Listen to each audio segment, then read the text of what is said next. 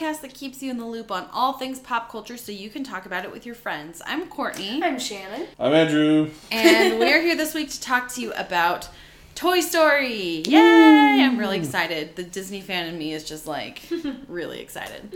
Uh, before we get to that, though, we wanted to do a little Media of the Week sec- segment. So, uh, Shannon, tell us about what you've been reading or watching or listening to. Yeah, um, last weekend I caught up on seemingly everything that's on Netflix. um, I finished the third season of Riverdale, which is bonkers, and I love it so much. It's so stupid. Chad Michael Murray plays a cult leader, and it's really Sold. great. Yeah, and they have an episode that is just for no real apparent reason is just all the music from the Heather's musical. And yeah, it just keeps getting wild and it's terribly written and I just really love that show. is, is Riverdale Heather's for this for millennials or Gen X or not Gen X, Gen Y? I mean, in it, they made all the songs from that fit into it, but it's more it's getting to be more supernatural than that. Oh, I think now that Sabrina exists that they're trying to get like the two to it can be a eventually cross crossover? over. Yeah. Is Riv- but Riverdale's a network show. It's not a Netflix show. Right. Right. That's interesting. They're, they have the same Internationally. and yeah. Internationally they distribute Netflix distributes Oh, Riverdale okay. though. All right. Okay. But anyway, it's bonkers. is it very similar to Sabrina? In like, I haven't actually watched Sabrina. Oh, okay. Oh. I would hope Sabrina is better written than Riverdale. I really like Sabrina. Courtney really likes Sabrina. We watched it together. it's super dark and I love it. It's not really my scene, but it wasn't really written I- for like it wasn't really written for a thirty-year-old guy. Like that's that's Yeah. not really it's not. this really is also not me. written for a 30 year old Yeah, guy. so it's like I'll say so. Like there are two kind of storylines in the third season, which I mean, slight spoiler, but like shockingly never come together. Which I definitely thought they were going to be related to each other. You've got this cult, which so it's based on the Archie comics. You have Betty's family has like joined this cult, and Betty's trying to get them out of the cult. And then the other storyline is. um Oh dang it! What is it even? I mean, you've got Veronica's dad is like mob boss of Riverdale, and then you the last season you had the Black Hoods as someone that's just going around murdering everyone. Oh, so this time the other storyline is they have this like D and D type go- game called Gryphons and Gargoyles, so G and G, and people are like dying because of this stupid game. and so anyway, it, it's really bonkers. um, well, the Archie comics get really bonkers. that I Like- did not know. Yeah. Well, Archie goes up against the Punisher, oh, and he also goes Hmm. up against the Predator. Like he just kind of crosses over in the most insane Hmm. things. Like, Ar- yeah, Archie somehow met the Punisher, and here's just here's just a screen grab. It's it's from a screen grab from a video, but you can see the Punisher is you know very stylistically drawn, but so is Archie, and they're meeting up for the first Oh, time, weird. and it's yeah. I have Archie versus Sharknado. Oh, nice. comic. All right, that's pretty great. Anyway, can I briefly mention some other ones? I'll be Yes. quick about it. I also watched The Last Summer because I finished Riverdale and The Last Summer has Archie in it. so I had to watch that. It was dumb, but like a good Netflix rom com. In better Netflix rom coms, Always Be My Maybe. We watched that too. was really delightful. Yeah. Um, Keanu Reeves is Oh, everything. He's he's he's a treasure. Courtney doesn't like him. I thought he was okay in that just because he plays like a heightened version version of himself, Uh, yeah. I don't know. and I found think- that really entertaining. I saw John Wick 3 recently too. Well, all the John Wick movies, and he's just so great. I just, I love that he commits. He's kind of like Nicolas Cage in that way. That Yeah. We were just talking about that because that stupid Jezebel list came out yesterday. Jezebel list? Yeah, so Jezebel, I mean, it was obviously I know, just to yeah. get people to argue about things online. Oh. But they released this list of actors who aren't good at their jobs, and it was like Brie Larson and Nicolas Cage and John Travolta and Michael B. Jordan. Cage is good at his job. It had, he just. but it, it had like Michael B. Jordan and Amy Adams on the list too, and it's just like, oh, so you just put this list out to make people yell about Yeah, it, and it's working because I'm talking about it. But like, yeah, I'm not gonna yell about it then. that is a You're valid marketing technique. yeah, I mean, it's a stupid one, but I mean, it's getting people to talk about Jezebel, which they haven't in quite a while. So Yeah. Well, yes. yeah. Anyway, Andrew, what have you of been? Netflix things. Oh, sorry. Yeah. Did you want to talk about more of them? I also I'm- watched The Perfection. I Oh, can't nice. say anything about that one without spoiling it. It Okay. was wild. What is it about? Uh, or All right, never mind. It has Allison Williams in it. She used to be like a, a very uh, cellist, like a really great cellist. We watched that trailer the other day. It was Did yeah, there were like two cellists, or there was a cellist, and it was like really weird and like almost. It, it reminded me of the trailer for the Master, that first one when it came out. Yeah, Kind of just like, oh, something's really disturbing is going Yep. on here. it's disturbing. That's all I'm gonna say. We, we watched. it. There was like there was I don't that. remember. It was an article on the Ringer that was like, here's what you should watch in June. It's streaming, and then the Perfection was one that we watched the trailer. I mean, I liked it just for all the twists and turns, but it's disturbing. Anyway, that's Cool. all. All right, Andrew, what have you got? Uh, whew. um, I went and saw Godzilla King of the Monsters. Yeah, I did. How was that? I'm so excited. I loved it. no, you didn't. I did. I but I loved it as a Godzilla fan. My the the film like the understanding film part of my brain was like this is dumb. But the in your inner nine year old was just like yeah. He came home and he told me that it was it was a great Godzilla movie, but not a good movie movie. I I was I came to this conclusion in the shower this morning. I I feel that kaiju movies are in the same place that comic book movies were in in the early 2000s. Like they're still trying to prove that they belong in film critique discussions, but there hasn't been the Batman Begins, Dark Knight, Yeah. Iron Man kaiju film yet. Like there's been some good ones, but good kaiju movie is like a relative term. Like kaiju films aren't really kind of taken seriously as like an art form type of thing because there's not very much to say because it's just giant monsters destroying things. Like you have some good ones like 2014 Godzilla, the first Pacific Rim. It's good and dumb. We didn't talk about it during our Godzilla episode, which I'm sad about. I wanted to talk about Pacific Rim, but we ran out of time. Um, but like you have kind of these films that are like, yeah, they're pretty good, but there hasn't been like a this is the perfect kaiju film that has something to say. Um, and it's kind of it, does, it kind of reminds me of the early 2000s superhero movies, your X Men. That's pretty good, but like doesn't it's not great. Um, I disagree, but that's Da- but it reminds me more of like the Daredevils, the Fantastic Fours, the um, the Punisher with John Travolta um, and Thomas Jane. Um, that kind of era of superhero films, they they didn't know how to be serious enough to be taken seriously, but also not really taking itself too seriously. I don't know. It's it's kind of in this thing, and I don't know that we're necessarily going to get in this next little run. We might with with Godzilla versus Kong next year. I, I highly doubt it, given the direction that King of the Monsters took. Um, but I don't think that there's been kind of that like, oh, okay, see, this can be good. Like this can be in the same conversation. That being said, I loved King of the Monsters. I had a blast. There were so many Godzilla Easter eggs in it, um, and King Ghidorah was terrifying at parts, uh, which which I really I, I thought was really cool. And I know that it wasn't great. I don't know why Kyle Chandler was always where he needed to be, but he was. Um, but I I love this. I need you to download slash filmcast and listen to him rant about this movie for Really? an hour and a half. yeah. I did not see it. I only listened to them complain about how terrible it is. Look, and and that's the thing is I understand that it's uh, I like I even started getting a headache during the movie, and it's like I understand like. I 100% understand that it's not great, but it, it was never going to be great. It was never going like to be shark movies. Yes, exactly. like it was never gonna be Citizen Kane. Yeah. It was never gonna be like heck, even I don't know, John Wick. It was never gonna be that. It's just this ridiculous movie. We just wanted to see monsters fight. That's what like God. I say we. I mean Godzilla fans. That's all that Godzilla fans wanted to see was Godzilla fighting a bunch of giant monsters. We got that. I'm I was happy, and like I don't want to judge the movie for being for not for like not holding up to standards that it never was trying to hit in the first place. Like, I'm a really bad geologist, but I never wanted to be a geologist, so I don't want to be judged according to those standards. so, like, I feel that's the same kind of thing with this movie. Yeah. That was a really good analogy. I also do not want to be judged by the standards of geologists.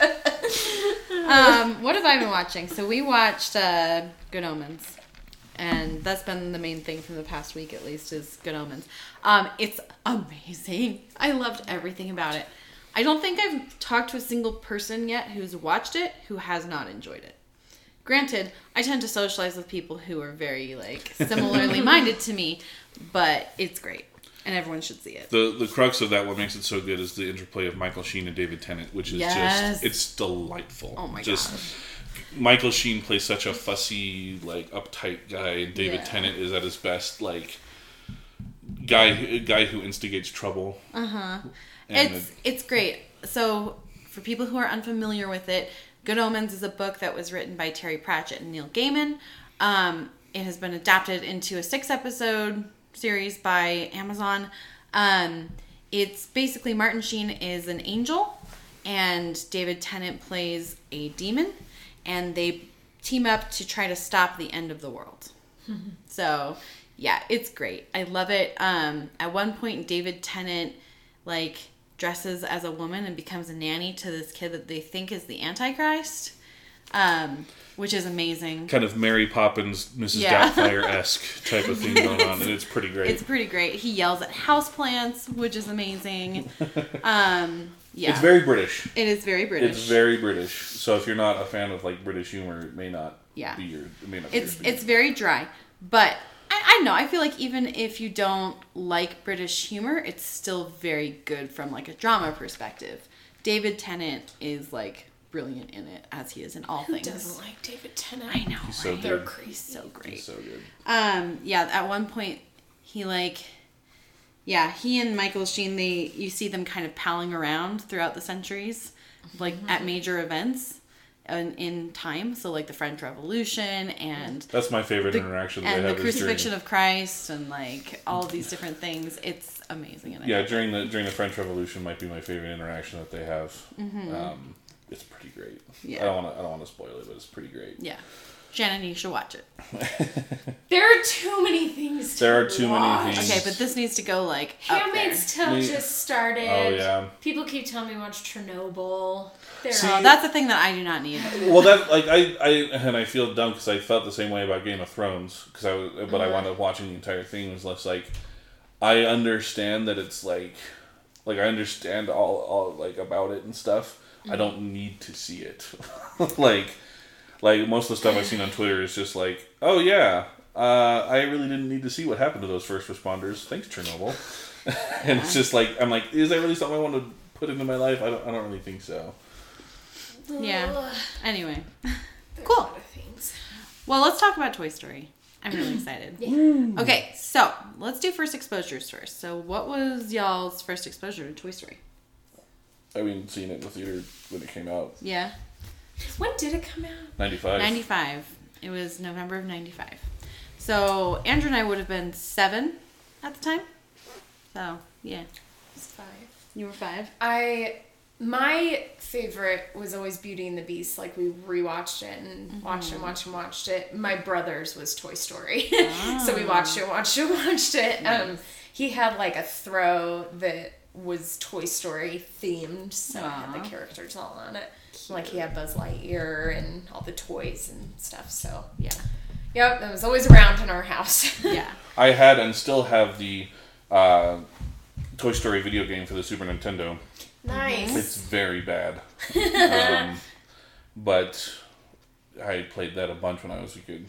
Do they have that on Game Boy? I think I had that on Game Boy Color. Probably. Now I'm thinking about it. Yeah. Um, I remember seeing it in the theater and being really confused because I was seven and like I had gotten to the point that I understood what a cartoon was. That it wasn't like a real picture of real people. It was like a drawn picture. And then I saw Toy Story and I was really confused because I was like, but it's it's not a drawn picture, but it's not a real person. And I remember going home and being like, Mom, was that real? And she was just like, "Yeah, they really have like toys that move." And I was just like, "What?" You're being really And you sarcastic. believed her. I was just like, I was, re- I was like, I could tell that she was being sarcastic, and I was like, it makes me feel dumb. But Turned- I also was just very confused by it. She turned all of her toys upside down so they couldn't see her when she slept. Jesus. I did not. Anyway, Just so you know, Courtney, toys don't come to life. oh, now you tell me. Um, cool. Well, so what I wanted to do, what we wanted to do, was talk about Toy Story. There are three existing Toy Story movies, with the fourth one due to come out um, a week from when we release this. Um, so that being said, like Pixar has been around and been prevalent in the industry for 25 years now. Um, almost all animated movies now are computer animated movies. I think that's something that we take for granted nowadays. So I wanted to talk a little bit about the history of Pixar and what kind of led to Toy Story, um, because it was the first computer animated feature length film. So, um, Pixar or at least the beginnings of Pixar, started in 1974. So the New York Institute of Technology founder Alexander Schure wanted to put together a group of people because he was personally interested in animation and he was the head of this Institute of Technology and basically wanted to um, find different applications for computers. So he put together a um, computer graphics lab at NYIT. Um, so yeah, they had the goal of creating the first computer animated film. Um, unfortunately, in 1974, computers are not what they are today, or even were in the 90s, and the strain, the financial strain of trying to support this group was too much for NYIT. So they ended up, um, and the group basically taking this uh, goal of creating a feature length computer animated film, they realized that the best way to do that was to become part of a film studio, not part of a technology institute. So, um, in the in that uh, time period, though, they invented the foundation techniques for computer graphics, including um, alpha channel, which is basically the process of combining an image with a background and having some of the layers be transparent.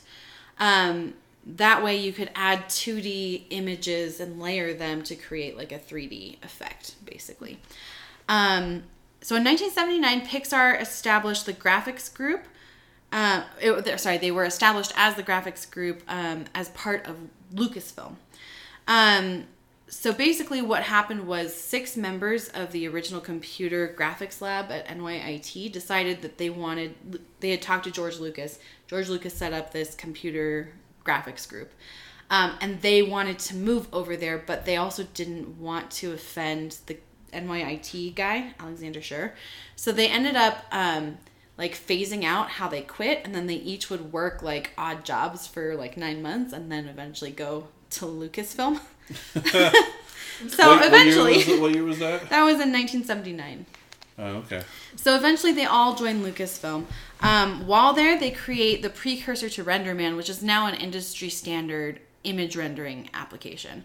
Um, they also created a CG um, technique called particle effects, and then some other animation tools. Um, around 1982, the team began working on special effects sequences with um, Industrial Light and Magic. Uh, they created the G- Genesis effect in Wrath of Khan, so that was them. Um, and then they created the Stained Glass Knight in Young Sherlock Holmes, which I don't know what that is, but That is the first use of CG in popular culture. Is the you go. stained glass knight? Yep. Um, in Young Sherlock Holmes. yeah. So that was essentially Pixar before they were Pixar.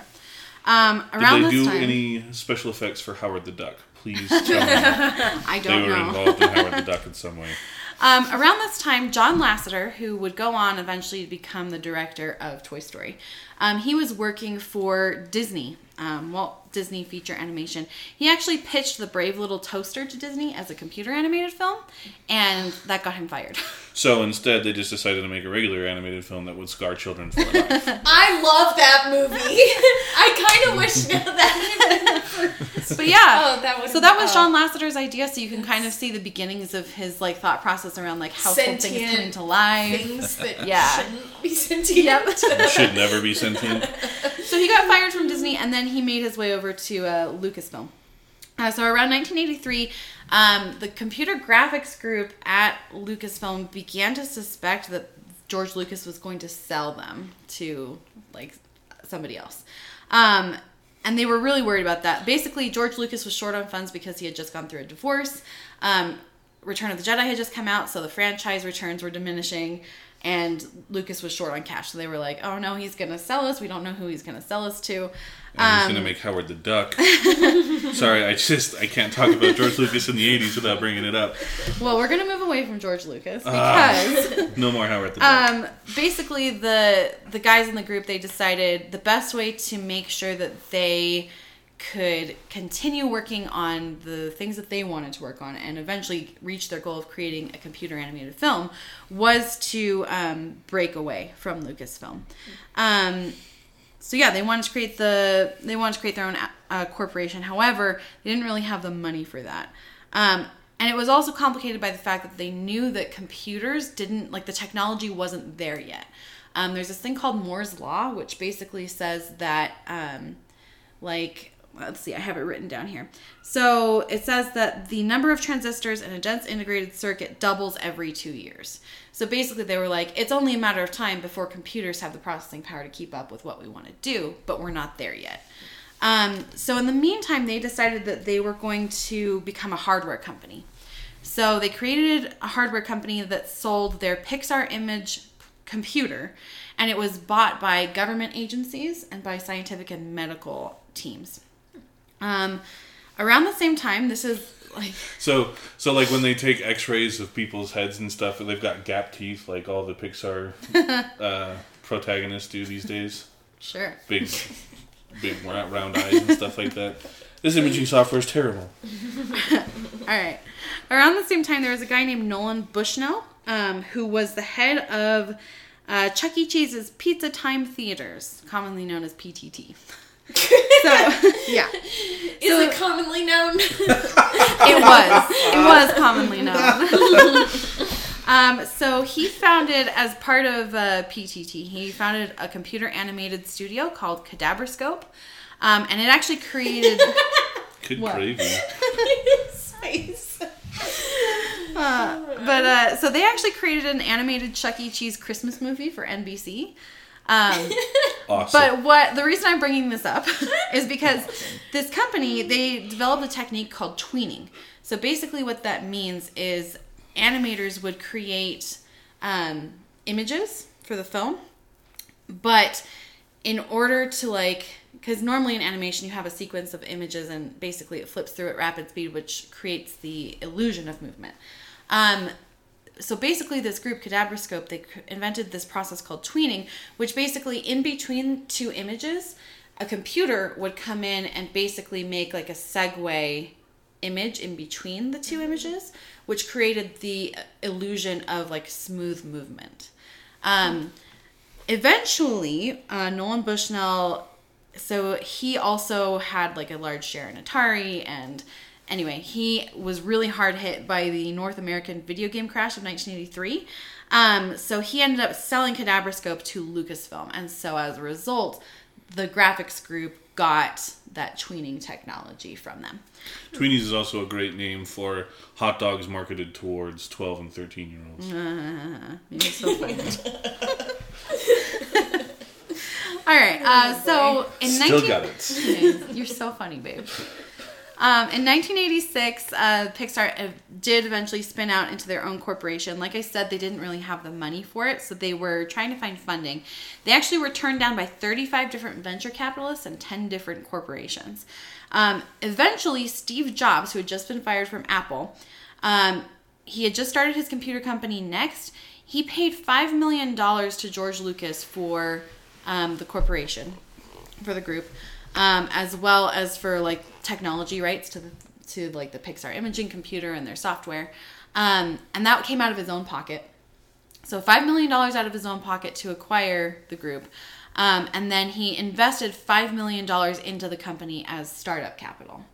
Um, so he had invested ten million dollars out of his own pocket for Pixar, basically.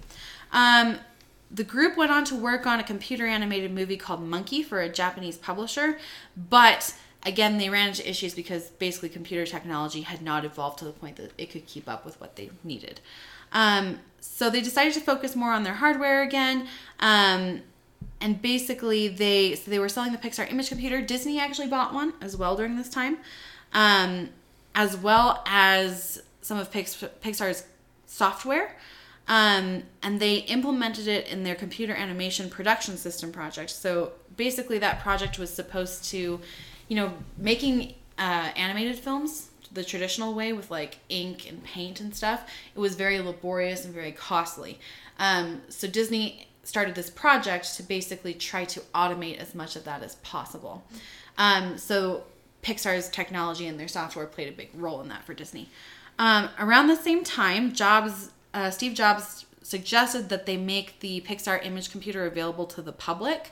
Um, John Lasseter had come with the group when they became their own corporation, and he had actually been using the technology to make very, very short computer animated sequences.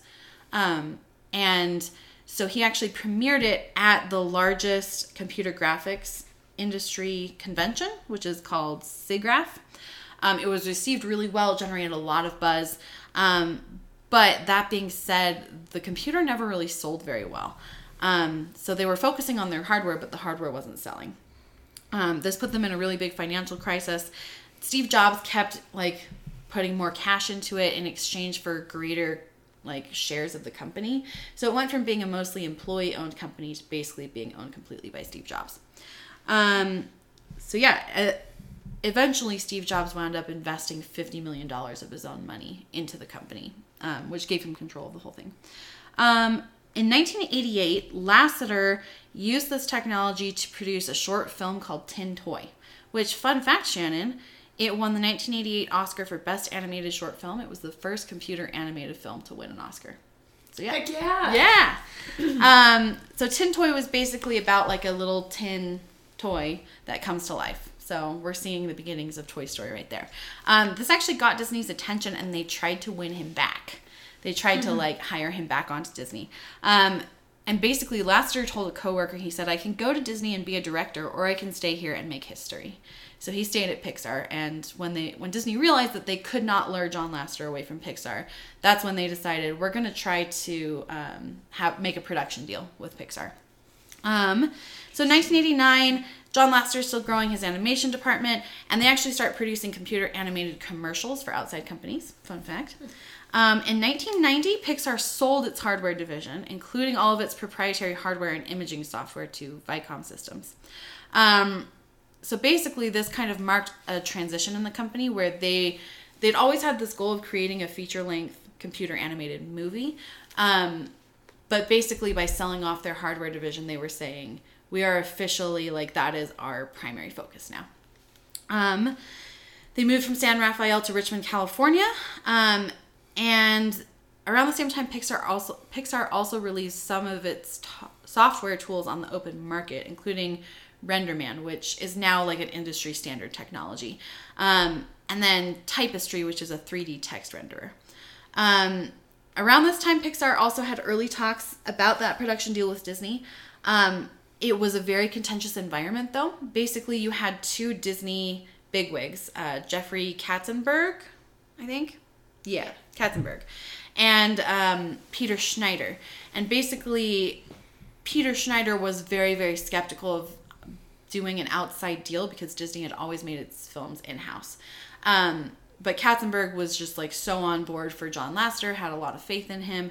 Um, and basically, Katzenberg had talked with Steve Jobs about it before, and Steve Jobs had been like, We don't really like Disney that much. Um, and so basically, Katzenberg had this idea that if we sign this deal, I'm going to ensure that Peter Schneider it has like no oversight over this project. Peter Schneider did not like that. So, and he kind of find, found out about it during the early talks, so it made it very contentious. Um, so Pixar kind of went out going like, "Oh, they're not gonna, they're, we're not gonna get this deal." But then they came back and they were like, "No, we still want, we still want to do a deal with you. Come back, let's talk about it some more." Um, yeah. So let's see here. Um, originally, Disney wanted the rights to all of Pixar's proprietary tech for making 3D animation, and Steve Jobs was like, "Nope, that will always belong to us. You can't have that." Um, so talks were a little rough going at first. Um, in 1991, though, um, they did end up striking a $26 million deal to make three computer animated feature length films, including Toy Story. Um, so basically, the deal specified that Disney would own the film and the characters outright, including the right to create sequels without Pixar involvement. So it was a three movie deal, but if Toy Story came out and was not a hit or whatever, Disney had the rights to nix the rest of the movies. And because Toy Story was owned exclusively by Disney, they could, if they wanted to, make sequels without going to Pixar for them. Um, so yeah. Um, around the same time, though, oh, and in exchange for that, Pixar would keep the propri- proprietary rights to its software and then get 12.5% of ticket sales. Um, so this was a big deal for Pixar, which was really struggling financially. Even though they had this $26 million deal, though, they still continued to lose money. Um, the same time that they made this deal, they laid off 30 of their employees. So they were down to only 40 employees total. Um, so yeah, so they started working on Toy Story. Um, originally, it was pitched as a half-hour TV special called A Tin Toy Christmas. Um, Disney kind of nixed that and said, no, we want like a full-length movie. Um, the original story treatment for Toy Story featured Tinny, who was the main character from Tin Toy, um, paired with a ventriloquist dummy. And then they had a main villain whose name was Woody, um, and he was basically abusing the other toys. Um, until all the other toys kind of rallied against him. There's an alternate watching of Toy Story. That's still the case. I Well, so we're gonna we're gonna talk about that. I can imagine they got uh, Tom Hanks on board, and he's like, "I will not be the villain of this story." So, okay, so before we go any further, I'm just going to do a really quick overview of the original Toy Story and the plot. So that way it contextualizes some of this conversation. But basically, um, Toy Story follows Woody, who is a cowboy doll. Um, he his owner is Andy, who's a little boy. Um, toy Woody is kind of his favorite toy, and Woody's kind of like the leader of all the other toys. Um, but then Andy gets a new toy, Buzz Lightyear, and Buzz quickly becomes Andy's new favorite toy. And but Woody feels displaced, and all the other toys are listening to Buzz instead of him. These toys, these toys come to, come to life as well. Yeah, I think they that come needs to to, be said. That Sorry. the toys come to life when the kid's not around. Yeah. Um. So uh, Slightly important. yeah. Just wanted to throw that in there to make sure that you. we're all on the same page. I felt like that was implied, but yeah. um, so Woody's feeling very displaced. He's feeling jealous. Um, he ends up kind of knocking Buzz out of a window at one point. Kind of. Yeah, he knocks Buzz out of a window. Um, and uh, super the, the other toys figure out what happened, and they um, they're gonna push Woody out of the window too. Then Andy and his mom are going to a restaurant called Pizza Planet, and his mom tells him you can take one toy. He comes in and tries to find Buzz, can't find him, so he takes Woody. Um, Buzz, meanwhile, like hops onto the back of their minivan and confronts Woody at a gas station, and they have a fight and are left behind. Um, they hitch a ride to Pizza Planet on like a Pizza Planet delivery vehicle. Um, they get there, they're trying to get back with Andy, but wind up in a um, like one of those claw games with a bunch of little squeaky alien toys. And then the neighbor kid Sid, who they've seen like out the window, like explode, like blowing toys up and stuff. He comes and he he plays the claw game and he gets he gets Buzz and Woody kind of hangs on to him because he's like, I have to bring you back, otherwise the other toys will kill me. Um, Is it worth noting here too that Buzz doesn't realize he's a toy? yes, Yeah. thank you. Yes, Buzz doesn't realize he's a toy. But Woody's still- trying to explain it to him and he's not listening. But he still behaves like a toy whenever Andy's around. I I never Yeah. understood that. Like he doesn't understand that he's a toy, but then every time Andy's around, Buzz stops moving. Well, and Buzz is like a Yeah, space doll. weird. He's like a space action figure. So I think he sees all the other toys as like an alien race. So maybe he's like, I have to do what they do. when in Rome type of situation. yeah, I think so. Like self preservation. gives us one of the best lines that you are a child's plaything. Yeah. And then Buzz says, "You are a sad, strange little man." And then he does the and then he does the Vulcan thing. Yeah, and that's a whole different thing. Um, so anyway, so Sid winds up getting Buzz and Woody. He takes them back home. Um, in the course of him, quote unquote, playing with the toys, which is very like disturbing. He like he like use a use a magnifying glass to melt a little like divot in Woody's forehead. Um, Buzz winds up losing an arm. He ju- Yeah. Buzz tries to fly he sees a Buzz Lightyear toy commercial Mm-hmm. on television, uh, but he doesn't believe that he's actually a toy. He tries to fly, falls down the steps, and loses an arm. Yeah. Um, so Woody's trying to get them out of there and winds up getting all of Sid's toys, which he's like he has this thing for like cutting toys apart and then like mix mixing up the body Yeah, parts and making the, new ones. The baby head with the like With a little spider spider legs. legs. Spider legs. Yeah. I, I like the Jack in the Box with a hang- with a glove that pops Yeah. out of it. I That's, like- I like so the little scary. pterodactyl. What With is the it? doll head? Yeah, with the doll head. Yeah. uh, Um, Buzz does wind up strapped to a rocket, a firecracker Yeah. at this point. Yeah, so Sid gets a new firecracker, like a big rocket, and so he's like, "Oh, perfect! I have this space toy." So he straps him to the rocket, and he's gonna blow it up. Woody, um, Buzz is like really depressed and doesn't want to do anything to save himself. Um, and Woody ends up hatching a plot with the other toys to basically scare Sid and show him that toys are alive and that they don't like the way that he's playing. um, so they traumatize Sid, and then and then oh, Andy and his family are moving. So the other toys have been loaded up onto the back of a moving van, um, and Andy and his like family drive off, and they realize we have to get like we have to get to him, and they manage to get like the RC car. They light the rocket on Buzz's back so that it like propels them forward. Anyway, they wind up getting back to Andy And at he the end, flies. and he flies. so sweet. Falling with style. Falling with style. Anyway, Um, it's only 80 minutes. Yeah. Like, it's really, it's tight. it's tight. Yeah. Anyway, okay, so, but originally, so it was about Tinny and a dummy. Woody was the villain.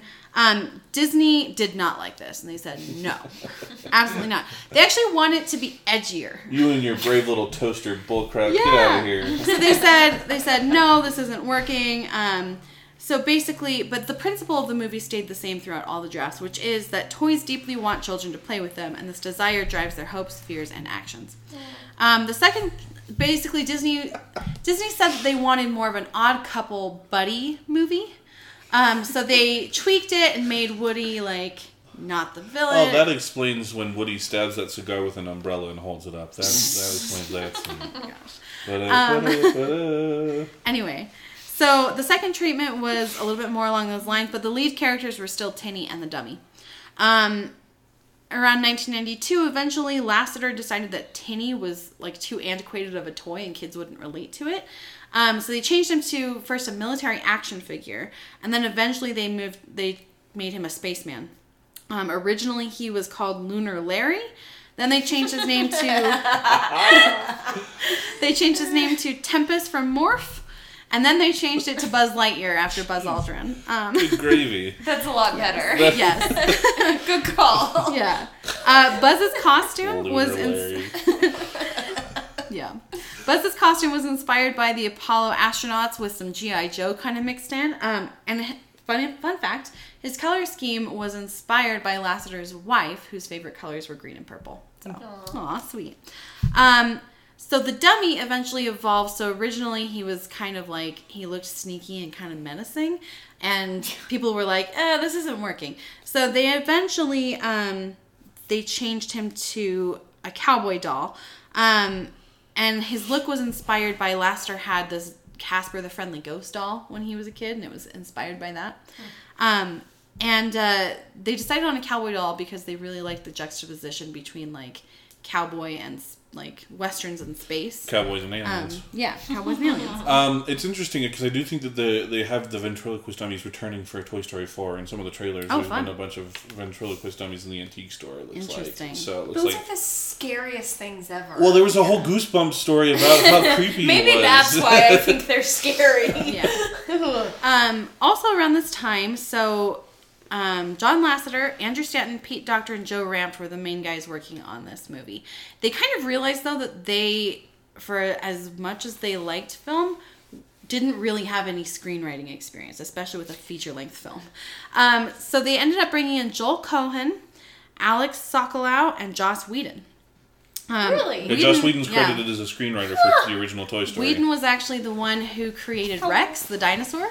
Wild. And uh, he actually Did not know really that. wanted Barbie Barbie to have a more pivotal role in the movie, which she didn't in this one, but She does did in- Oh, the She yeah. gets she gets a, pr- a pronounced role in Toy Story two, and And three. three. and then three she's a really big character. In it. Yeah. Yeah. Um, so 1993, at this point, they start casting. Um, so Woody originally, so they um, they considered Paul Newman but ended up going with Tom Hanks. And the reason why um, Lasseter said he has the ability to take emotions and make them appealing, even if the character is down and out and despicable. Um, it should be noted too at this point the plot of the movie. Woody was still pretty tyrannical. He was like, he was like a tyrannical ruler He over still the is. toys. Hang on. um, That's so, so yeah. Um, then for Buzz, they actually offered the role to Billy Crystal, who turned it down. Um, they also considered Bill Murray, Chevy Chase, and Jim Carrey. That's so funny that it was Paul Newman and Billy Crystal because they both went on later to do Pixar Yeah. voice roles. Yeah. Um, I can't imagine anyone. Now, maybe it's just because I've seen it so many times that Mm-hmm. t- it, none of those voices are like Tim Allen. Yeah. So Exactly. I think they originally wanted because at this point Buzz also didn't like he knew he was a toy in the original treatment. So I think that they were looking for somebody who had more of a comedic background. Um so yeah, Tim Allen is much more like he has a lot of bravado, Yeah. but also a lot of sincerity in his portrayal of Buzz. Um, but anyway, so they cast Tim Allen. Um, fun fact: this was the first animated film roles for both Tom Hanks and Tim Allen. So there's that. Um, the thing was, though, is that in 1993, Disney actually shut the production down. Um, the reason was so they had brought in Tom Hanks and Tim Allen to do their voice work, and actually, while they were doing it, um, Tom Hanks was really like frustrated because he was like, "My character is a huge jerk. Like this guy's a jerk," and he just like wasn't super happy with that. Still Um, so basically, they got to the, um, Pixar had gotten to the point where they had half the movie, like more or less ready, um, or at least like the basic animation ready, and they took it to Disney. Disney looked at it and they were like, "No, this is not working. We don't know why, but they shut down production."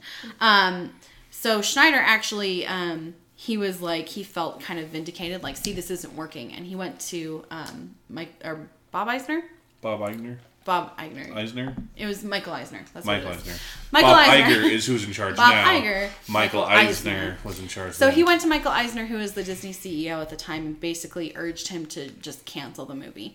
Um, they didn't because Katzenberg um, ended up kind of taking the film under the wing of uh, Disney uh, feature animation. Um, but for three months, like they were kind of in this limbo where they didn't know what was going to happen with the movie. So Andrew Stanton and Joss Whedon and some other people kind of like put their heads together and they completely revised the script. Script. Um, they made it so that Woody was no longer like a crime boss type figure over these toys. Instead, he was like more of a caring leader. He has some tyrannical tendencies, especially when he starts to feel displaced, but he ultimately like cares about the other toys and he's trying to help them. Um, they also changed it so that Buzz didn't realize he was a toy. Um, so in 1994, they production was back on. The cast came in and did all of their voice recording. Um, the production was greenlit. Um, in 1994, Pixar is working basically on a skeleton crew on this project. They only have 27 animators. Um, part of the reason why was because with production being in limbo for a little while, there was some uncertainty as to whether this was a viable investment for Disney. But also, it was primarily because Steve Jobs wanted to make it as cheaply and efficiently as possible in order to sell to other studios the idea of a computer animated film. Um, Steve Jobs wanted to make something as cheaply and efficiently as possible. what? Um, Cutting corners? What? that being said, Steve Jobs at this point had invested a lot of money into Pixar, and um, Pixar was still losing money. Um, so he actually seriously considered selling Pixar at multiple points. He considered selling it to Hallmark Cards. Um, Microsoft co-founder Paul Allen expressed some interest, as did Oracle CEO Larry Ellison. Um, he finally, in late 1994, he decided to stick with the company because New York critics who had seen like some early um, stuff from the movie were predicting that it was going to be a huge success. Um, and it was at that point that he finally decided to take an active role in the company because before then he had just kind of been supplying with supplying money and dealing with the relationship with Disney, and that was it. So he actually like appointed himself CEO and was taking an active part in the company for the first time. Um, so yeah, um, 1994 and 1995 they worked on finishing up the animation of the movie, which, as I talked about, computer animation um, in film was completely new. So I want to talk a little bit about what that process looks like because I find it really, really fascinating. So, like I said, they had only 27 animators. Um, originally, they would create the characters out of clay and then kind of like scan them and try to replicate it in the system. Um, they were either so they were either made out of clay or they were designed off a computer drawn diagram. Um, after the model was made, um, articulation and motion controls were coded, which allowed the characters to move. Um, so basically, that means like, okay, when you move Woody's elbow this way, this is what happens with the rest of his arm. Basically, because in a human body, anytime you slightly move any part of your body, it changes the position of everything else on your body. Um, so basically, they coded these motion control so that way if you move Woody's elbow up here, it automatically moves like the rest of his body. It lowers, you know, the left shoulder or whatever. Um, so yeah, Woody actually was the most complex. He had 723 motion controls, including 212 for his face and 58 just for his mouth, um, which they thought was necessary because Tom Hanks is such an expressive actor. um, also because he's the main character.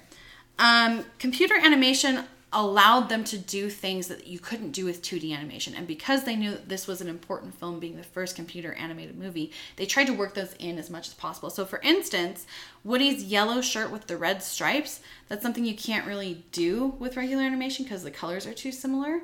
Um, so, like if you have like wrinkles in the fabric or something, it all just kind of like blends together.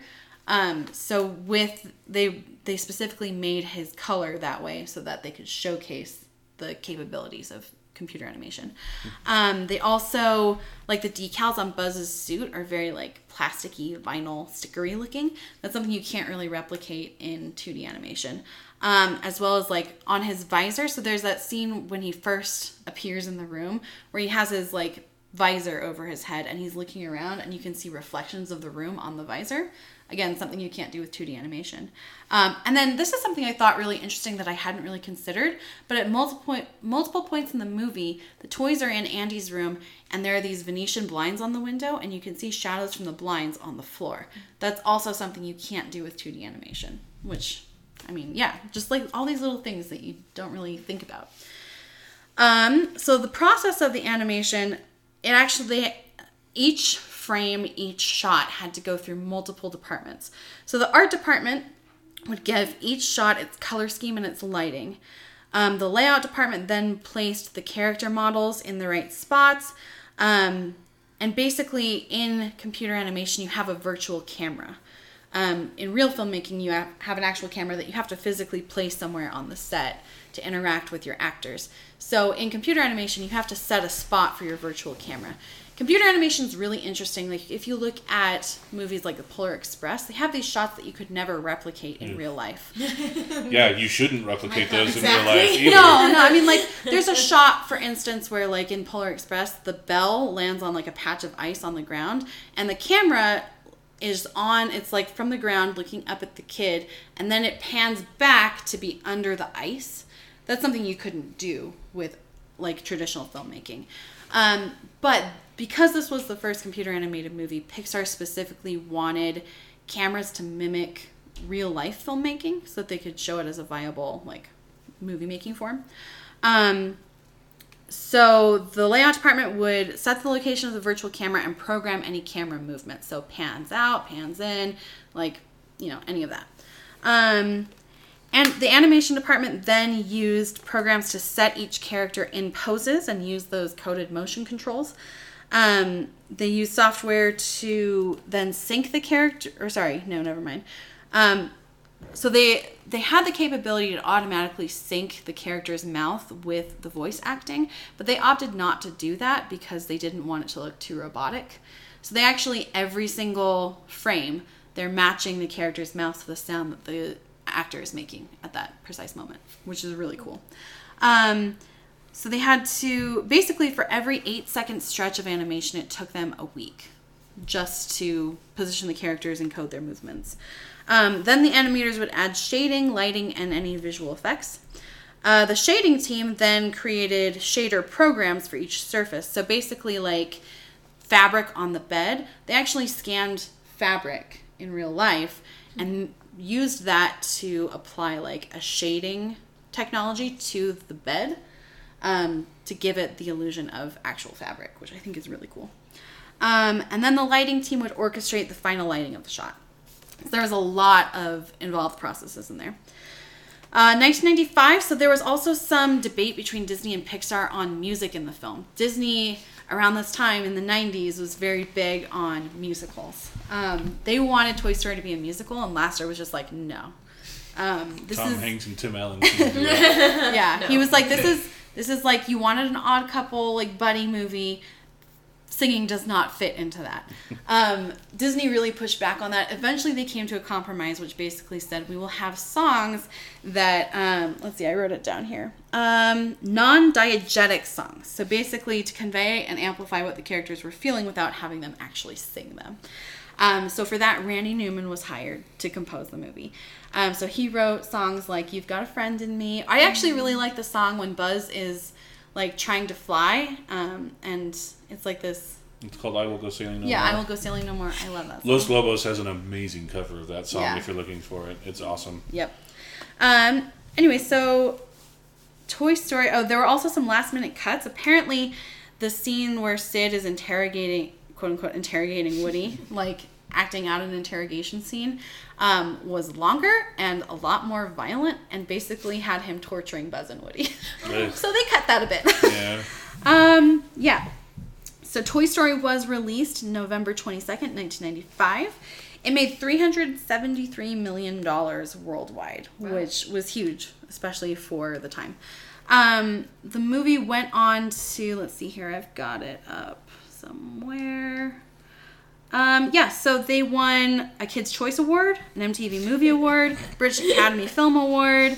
Um, they received an Academy Special Ach- Achievement Award in 1996 uh, for just developing the software and hardware techniques. Um, the film was nominated for three Academy Awards, um, two just to Randy Newman. So he um, was nominated for Best Original Song for You've Got a Friend in Me and Best Music for an Original Music or Comedy Score. Um, the movie was also nominated for Best Original Screenplay. Um, so, yeah. Which is the first time that had happened for an animated film. Yep, exactly. Not the last. Um, let's Nope. see. Toy Story won eight Annie Awards, including Best Animated Feature. Um, let's see what else. The film also won Best Individual Achievement and Technical Achievement. Uh, Toy Story was nominated for two Golden Globe Awards, including one for Best Picture, comedy or musical, and one for Best Original Song. Um, let's see. It also cleaned up at the Los Angeles Film Critics Association Awards and the Kansas City Film Critics Circle Awards. Woo! But yeah, Kansas Um, City. So last thing I wanted to talk about before we move on to Toy Story 2 with Andrew is just um, impact of the film. So because it was the first computer animated film, like it was it was huge. And we can see the effects today. Like without Toy Story, you don't have any of the computer animated movies that we have now. And almost everything is computer animated now. Um, so yeah. Um, And a lot of the imagery too in that first movie, I think, is pretty iconic. I mean, the two characters have you know pretty iconic looks to them, but Yep. you have um, like Andy's wallpaper in his room is that blue with the little clouds Yep. on it, and that's become uh, I don't really recognizable. Um, Yep. The would it be the font like the logo for the movie too? I think comes up in a lot of parody type Yep, things. absolutely. Um, also, I will say it's it's actually had a huge effect on the tech industry as well. Um, basically, after the success of Toy Story, um, graphics engineers were like, "We need to make better computers that can support more of this and do more of this." Um, especially because Pixar had demonstrated the ability to develop their own hardware, and so basically, like Intel and other uh, technology creators were like, if we don't do this for them, they will just do it themselves. Um, so yeah, also the fil- the phrase "to infinity and beyond," uh, that's Buzz's catchphrase, and it is like totally classic. Um, I wanted to share this, which I thought was interesting. Um, so, To Infinity and Beyond, this is from Wikipedia, has seen usage on, not only on themed merchandise, but among philosophers and mathematical theorists as well. In 2008, during STS 124, um, which is one of the space shuttle missions, Uh, astronauts took an action figure of Buzz Lightyear into space on the Discovery Space Shuttle as part of an educational experience for students while stretching, stressing the catchphrase to infinity and beyond. The action figure was used for experiments in zero G. I've watched those videos. They're they're pretty neat. Yeah. Um, in 2008, it was reported that a father and son had continually repeated the phrase to help them keep track of each other while treading water for 15 hours in the Atlantic Ocean. Uh, the phrase also occurs in Beyonce's 2008 song Single Ladies during the bridge. Uh, yeah. Really? oh boy. Yep. So that's all I've got for Toy Story. Uh, do you want to talk about Toy Story 2, Andrew? Yeah. Did we Um, get to all sing Woody's Roundup together? I think we should do that at the end and put it. I was listening to this. Oh, I can sing all the words to that, and it has been years since I've seen Toy Story 2. That's great. Um, Toy Story 2 was originally uh, going to be a direct to video sequel that wasn't even going to be 3D animated. It was going to be traditionally animated, like uh, most Dis- like all the Disney films had been up to that point. Um, they wanted to do it because of the success of direct to video sequels, like Return of Jafar, uh, had like a hundred and something million in just in profits. Um, so like not even just gross, like a million, a hundred million in profits. Um, did I say a million? I meant to say a hundred million. Yeah, you did. Okay, it's a hundred million. So like Disney execs um, had dollar signs in their eyes. They always have those though. and so that's what they wanted to do. But then as story as the story kind of went along, they realized that it could actually be like a full feature length uh, movie. So they decided to give it that treatment. Um, and so the movie, just kind of as a plot synopsis, uh, Woody. Um, I love the opening sequence of this one. It's uh, Buzz, the video game that Rex is playing. That's Buzz Lightyear, and like you're watching it, and like Buzz is doing all this cool spaceman stuff, and then Zurg, his Kills big him. enemy, shoots him with a laser, and he like disintegrates. Like his top half disintegrates, and you're Just like, it's just like, wait, what the heck? And then it's a video game that Rex is playing, and uh, cut to like Woody stressing out because Andy's going to cowboy camp and he wants and he's excited to go with him. But then right before they leave for cowboy camp, Andy decides to play with his toys one more time and in doing so accidentally rips Woody's arm. And uh, Andy decides to leave Woody at home because he's ripped and he doesn't want to risk further damage. Woody feels uh, rejected again because he's very insecure.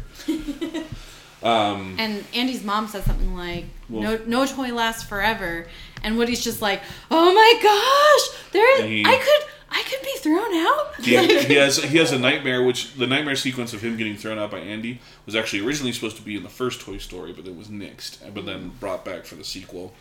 Um, and so he's worried about getting thrown away. His mom, Andy's mom, comes in and decides to have a yard sale, and takes a lot of toys to be sold. While Woody's- he's gone, which as a parent, can I just say, smart move.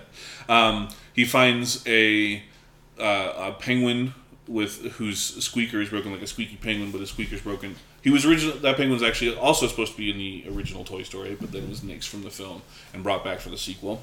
Um, and so the mom goes to sell that toy, and Woody mounts a rescue mission with their new dog that they get at the end of the first Toy Story.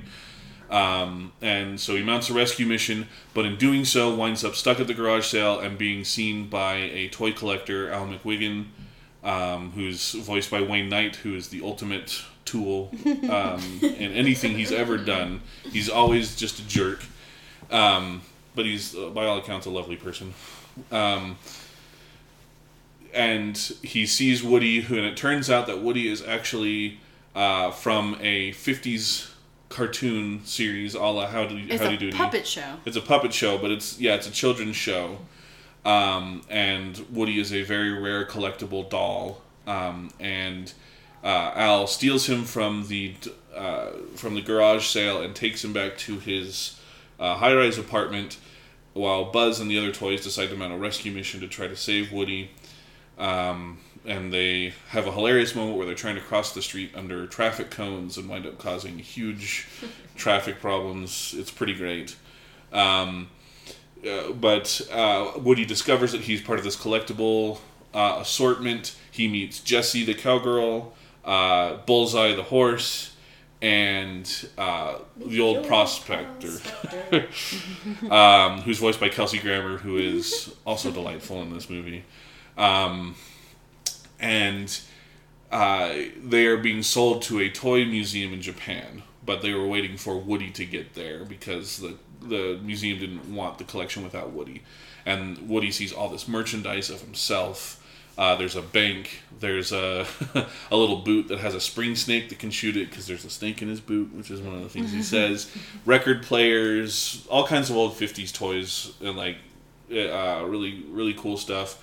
Uh, and then Woody has another existential crisis in this film about should I be played with? Because when I got played with with Andy, I got torn, but I could be adored by all these children. Pro- the prospector wants to go to go to the museum, but Woody still is like, no, I have an owner. I need to go back. Um, and then uh, Woody learns about Jesse's backstory, which for my money is the saddest part of any Pixar film. Suck it up. Um, and uh, sorry, that was suck it, comma up, not suck it up. I was telling up to suck it. You're is what I wrong. was saying. Um, we can we can discuss that. um, but it's uh, similar to what you were saying about the songs in Toy Story. It's there's no dialogue. It's all Sarah McLachlan singing "When She Loved Me." Over like a montage. of a montage of a little girl who grows up and uh, decides to donate Jesse, even though they were best friends and all this kind of stuff. It's a crushing, crushing Oh. scene. Can we talk really quickly about the fan theory about this? Oh yeah, the fan theory. so is there's. that- Have you heard this? I think the so. the So- fan theory? me. The fan theory is that. Uh, Emily, who was Jesse's former owner, is Andy's mom, which is why Andy has the cowboy hat, which is actually Jesse's hat, not Woody's hat. Yeah. Because Um, we see Emily wearing Jesse's hat. yeah. And the hat that Andy has in the first movie is Jesse's hat, not Woody's hat. So the theory is that Emily is Andy's mom. She had the Jesse doll and then gave her away. I can't think about that too hard. That's gonna be sad. Um, and and so uh, Jesse tells a story of how she used to have an owner just like Woody did, and they did everything together. But then uh, Emily, Jesse's owner, gave her away, and she was crushed, and she has a lot of uh, insecurity, self esteem issues. She also has that. trauma around being in storage, like in the dark. Yes, there's that as well. Um, and so it makes Woody understand that, he, you know, as much as he loves being with Andy, that's not going to last forever. So he then decides to go with them to the toy museum in Japan instead of leaving and going back to Andy. The other toys uh, go to Al's Toy Barn because they figure out that the Al who stole him is the owner of Al's Toy Barn, um, who dresses in a giant chicken suit, um, which is pretty great. Um, and they go to Al's Toy Barn to try to find where Woody is. Uh, they run into Barbie, who is in the who, uh, tour guide Barbie, who takes them on a tour of all the aisles. they guide go Barbie. they go to a Buzz Lightyear aisle where they meet another Buzz Lightyear. Um, Now with the new utility belt. he has a new utility belt, but that Buzz also doesn't understand that he's a toy, and he winds up tying the real Buzz, Andy's Buzz, up, and then he puts himself into the group, and he's back to what Buzz was in the first movie, um, not realizing he's a toy, um, and so he takes Andy's Buzz's place in the group for a while, and they don't they don't really realize it either, which is kind of strange to me, like. No, just they, like, they, they're like, well, that buzz aisle went to his head. and um, they uh, they see uh, Al goes back to his the toy store um, and he's talking to the Japanese collectors. The toys go back with Al to his apartment to try to rescue Woody. They find that Woody doesn't want to go. Um, he's decided to go to Japan, so they go to leave. But then um, there's a uh, Woody turn, plays the cartoon or the puppet show, and at the end of it is playing "You've Got a Friend in Me," which reminds him of Buzz, and he decides that he wants to take all the pro- all of the Woody's Roundup toys back with him to go play with Andy, because that's what's most important about being a toy, not um, not sitting in glass and all this kind of stuff. So they decide to um, go back, but it turns out that the prospector, who supposedly never left his box, has lost his marbles and is threatening Woody and all this kind of stuff. And so he locks the other toys away and uh, Al comes back, and they they're going to the airport to go to Japan. Uh, the other toys give chase. Um, the whole thing climaxes on an airplane that uh, they're trying to bust all the toys out. Um, I think my favorite line in that is uh, they're fighting the prospector within the luggage uh, stuff in the airport where they're sorting all the luggage, and then they strap the prospector into a little girl's backpack. and she's all, "Look, mommy, a big ugly man doll."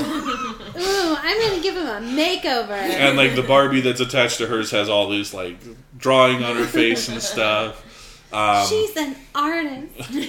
and so Woody takes Jesse and Bullseye back. They Buzz helps rescue them from the plane, um, and they go back to Andy's house and wait for him to get back from cowboy camp. And now he's got Jesse and Bullseye as well. Um, Also, Buzz, Buzz Buzz also falls in on love with Jesse. Jesse.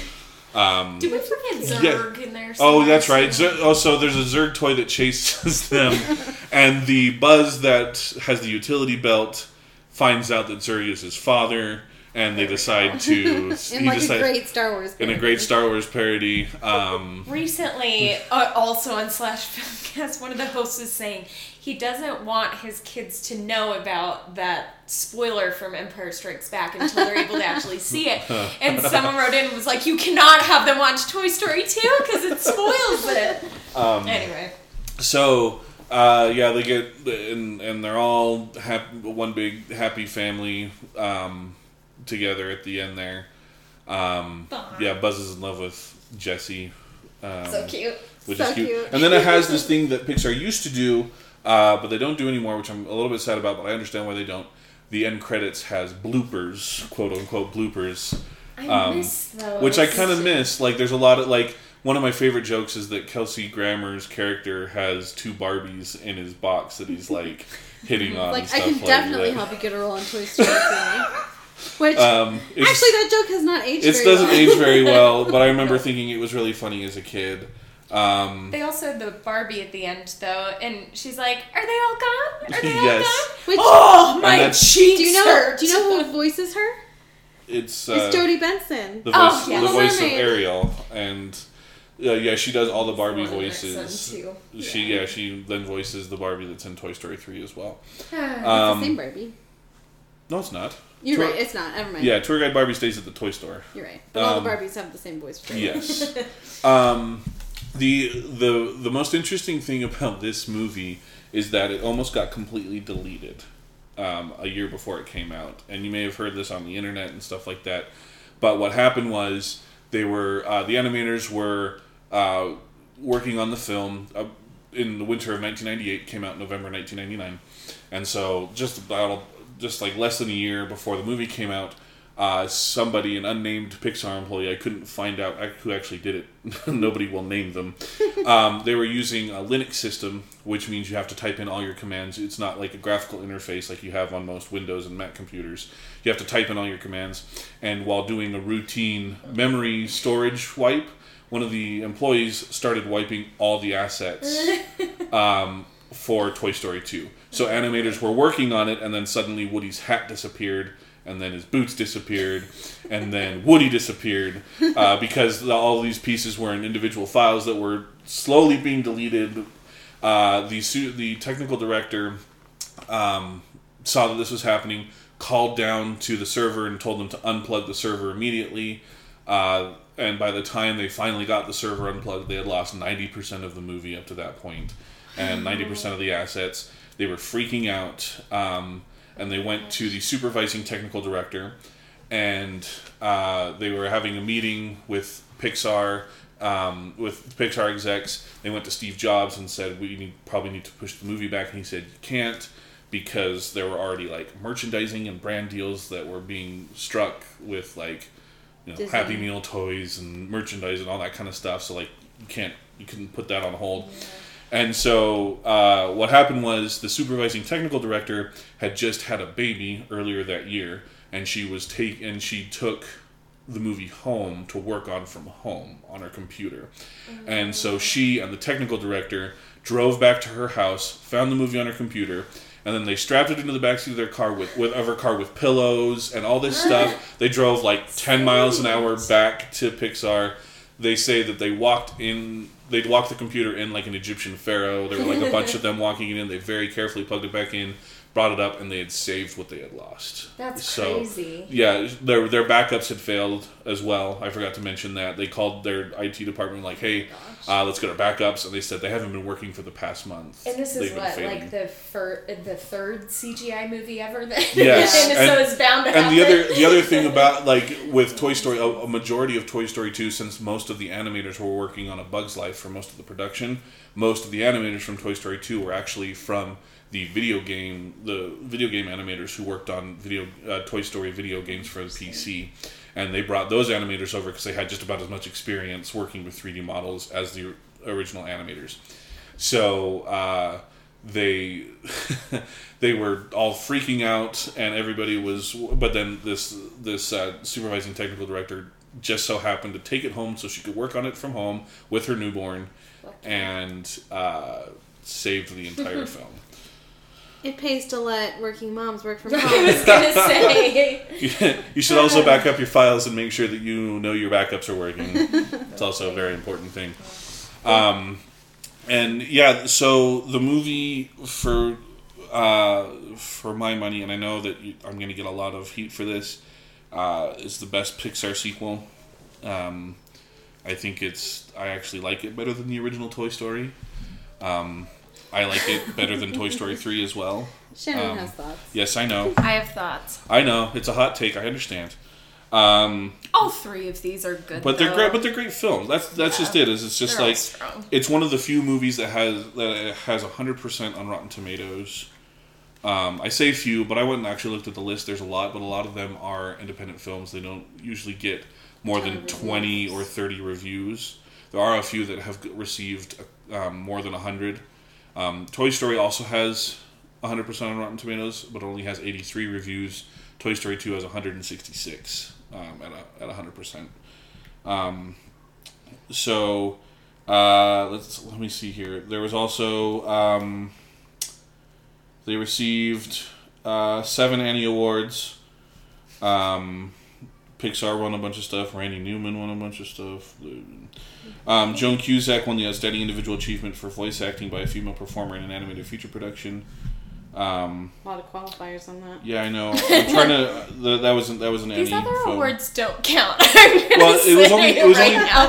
Yeah. Not that they don't, but Courtney brought up Golden Globes, and I'm like, that's not a real award.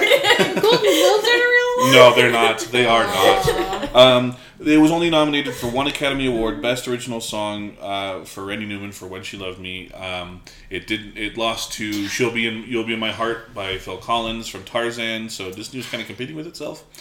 Um, but that was the only Academy Award that Toy Story Two was nominated for. so we're gonna be doing Disney song bracket, right? I think those two need to be against each other. I know which one I would pick. uh, the Tarzan one is very good. I don't like I Phil Collins very much. Not, but I'm really a hot take machine on this one because I don't really like Phil Collins that much. Um, so I'm not okay, a big but fan Phil of the Collins Tarzan. aside, like Glenn Close sings at least the beginning of it. It's a good song. should have given her the Oscar Yeah. for performing that song. Give Glenn Close a the Oscar. The only time she's gonna get a freaking Oscar. Uh, Um, When She Loved Me, though, is like as far as I was saying, as far as ballads go in Disney movies, I think that's the strongest one. It really packs a punch. Well, and I and I was So thinking about it because I knew that you were going to come at me with Up, saying that that was a better sequence, a Up more is emotional. my favorite Pixar movie. We have a Pixar bracket episode. Yes. You can listen to my defense of Up. And here's the it's my absolute favorite. Uh, Up is fantastic. I don't want to take away from Up, and that, that beginning sequence where they're kids and then you know it's their whole Yeah. relationship is um, is amazing. It's a hallmark of film, I think. For my money, the Toy Story two sequence is more heartbreaking, and I'll tell you why. I saw it when I was 11 years old in the theater. I was about the age when toys start kind of like you're, you're kind of growing up away from your toys and I had actually experienced losing a toy and all that kind of stuff. And so for me as an 11 year old, it like emotionally resonated with me. I saw Up when I was 21. Um, I hadn't experienced a lot of the things that happen in Up that are so emotional. I can still empathize with them, but it didn't speak to me on a personal level the same way that Toy Story 2 did when I was 11. That's the only reason. Is I- that it like it's it's you can call me nostalgia based and all that kind of all that kind of stuff, but for me, I remember being like in the theater getting wrecked by Toy Story 2 and Up being like that's really sad and this is really great filmmaking, but not having the same kind of like I've been there, I, I know those feels type of thing that Toy Story 2 did. I want to argue that the end of Toy Story 3 is better. So should I do end of Toy, should I do Toy Story 3? Yes, please do. okay. Feel like I gotta get to it and then I'll then I'll argue in defense of it. Um, yeah, so Toy Story 3. Um, Toy Story 2 was in 99. Toy Story 3 was in 2010. So we have a big 11 year gap um, in between these two. Um, and the fourth one now is coming out nine years later again. So big gaps in between these. Um, the third one's directed by Lee Unkrich. Mm-hmm. Uh, Who was one of the original people who worked on Yeah. Toy Story? yeah, an editor of the first two and co-director on Toy Story 2. So he takes over for this one. Um, yeah, so as far as the plot goes, um, we I had forgotten it's been a while since I've seen it. Um, at the beginning there's like a cute sequence of Mr. Potato Head has stolen some money or something. There's like this train heist thing going on.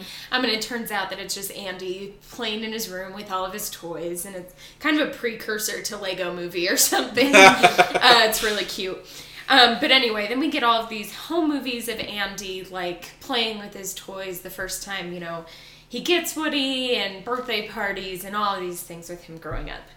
Um, and then we get to when now Andy's 17 years old. He's just graduated. Actually, they say he's 17, but shouldn't he be 18? I was 17 when I graduated from high school. Okay. He just graduated from high school, um, and he's about to head out for college. Um, and the toys are like really aware of this. Um, they're like, he's gonna leave any day now, and it's our last chance to get played with. And he hasn't played with his toys in years. Um, there's part of the beginning where the toys um, they steal Andy's cell phone, trying to get him to like look at the toys and play with them as he's trying to find his phone, um, and it doesn't really work. He picks up Rex and then kind of tosses him in the uh, toy chest and shuts it, and so all the toys are worried like what's going to happen to them now that Andy has grown up. Um, the little green army men um, like hop out the window and parachute out and give this whole thing about you know as far as toys go we're the first ones to be thrown in the trash and so we're gonna get out of here before that happens to us Sarge, voiced by R. Lee Ermey, who plays this drill sergeant in Full Metal Jacket, and Nice. every single military man before he passed away tragically. Well, not I mean he was fairly old, but it rip R. Lee Ermey. Yeah. Uh, um, so this kind of makes all the other toys worried about what's going to happen to them, um, if they're going to get thrown out or get put in the attic, what will happen. Um, so Andy's mom comes in, and who is voiced by Laurie Metcalf for all 3 movies, and this just solidifies her as the best movie mom ever. She's pretty say great. Um, but so Andy's mom comes in and tells Andy, you know, you need to go through your toys. What are you going to do with them? And Andy and says, I don't play with them anymore. They're just a bunch of junk or whatever. Isn't Andy voiced by the same kid who voiced Andy in the original as well? Like I think they brought It would him make back. logical sense. Yeah. yeah, I'm not sure. But Sorry it's been like that amount of time that's passed, though, so that actor would be Mhm. a teenager now. Yeah. Um, but the mom says, you know, you need to put your toys in the attic, or the daycare was always looking for donations, so you can put them in there. Um, so Andy reluctantly ends up, um, he grabs a trash bag and is like putting toys in it. Um, he he throws most of them in there, and then he picks up Buzz and Woody, and he's kind of looking at them both, his two favorite toys.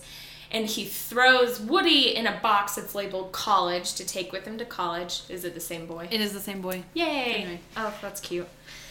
Um, he throws Buzz into the garbage bag, and then he kind of, I don't, takes it, um, and then starts heading toward the attic. So Woody's watching this happen. He's like, "Oh, good, they're going in the attic and not just being thrown away." But um, so the little sister now I can't. Is it Molly? Molly. Yeah. Um, is also now like a preteen. Um, so the mom also told her, you need to donate some stuff. So she's throwing some things into the box for the daycare, including Barbie. Um, and so as Andy's going up to the attic, he realizes the sister needs help. So he sits down the trash bag, helps his sister up to the car with that box of donated toys.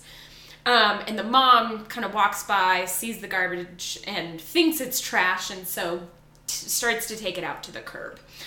Um, so Woody's obviously really concerned and runs out and is trying to make sure they don't get thrown into the trash.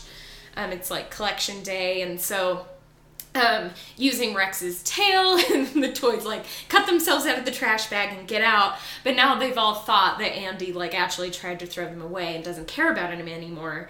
Um, so they see the box for to donate to daycare, and so uh, Jesse says, "Oh, we should all hop in there. This is a great idea. Now we'll have kids to play with us again." Um, and Woody sees him, and Woody, who has, I guess, for the other two movies, been super paranoid about Andy not loving him anymore, is like, "No, Andy loves us. We're Andy's toys. We need to be there for him always, even though he's older." Um, so he's still trying to convince the toys like not to go to the daycare, but in the midst of like they're arguing, the mom gets in the car, drives off, and so now they're all going to Sunnyside Daycare. Um, so they end up at the daycare. The toys are really excited because, like, as they come in, they see all these kids like playing super nicely with these toys, and there's a ton of kids, and they're like, "Oh, we'll actually get played with again for the first time in years." Um, there's a group of toys when the kids go outside that like come to welcome them them in, including Lotso Bear. This Lotso, hugging bear who smells Yeah. like strawberries. he smells like strawberries. Voiced by Warren Beatty. yes, Fantastic.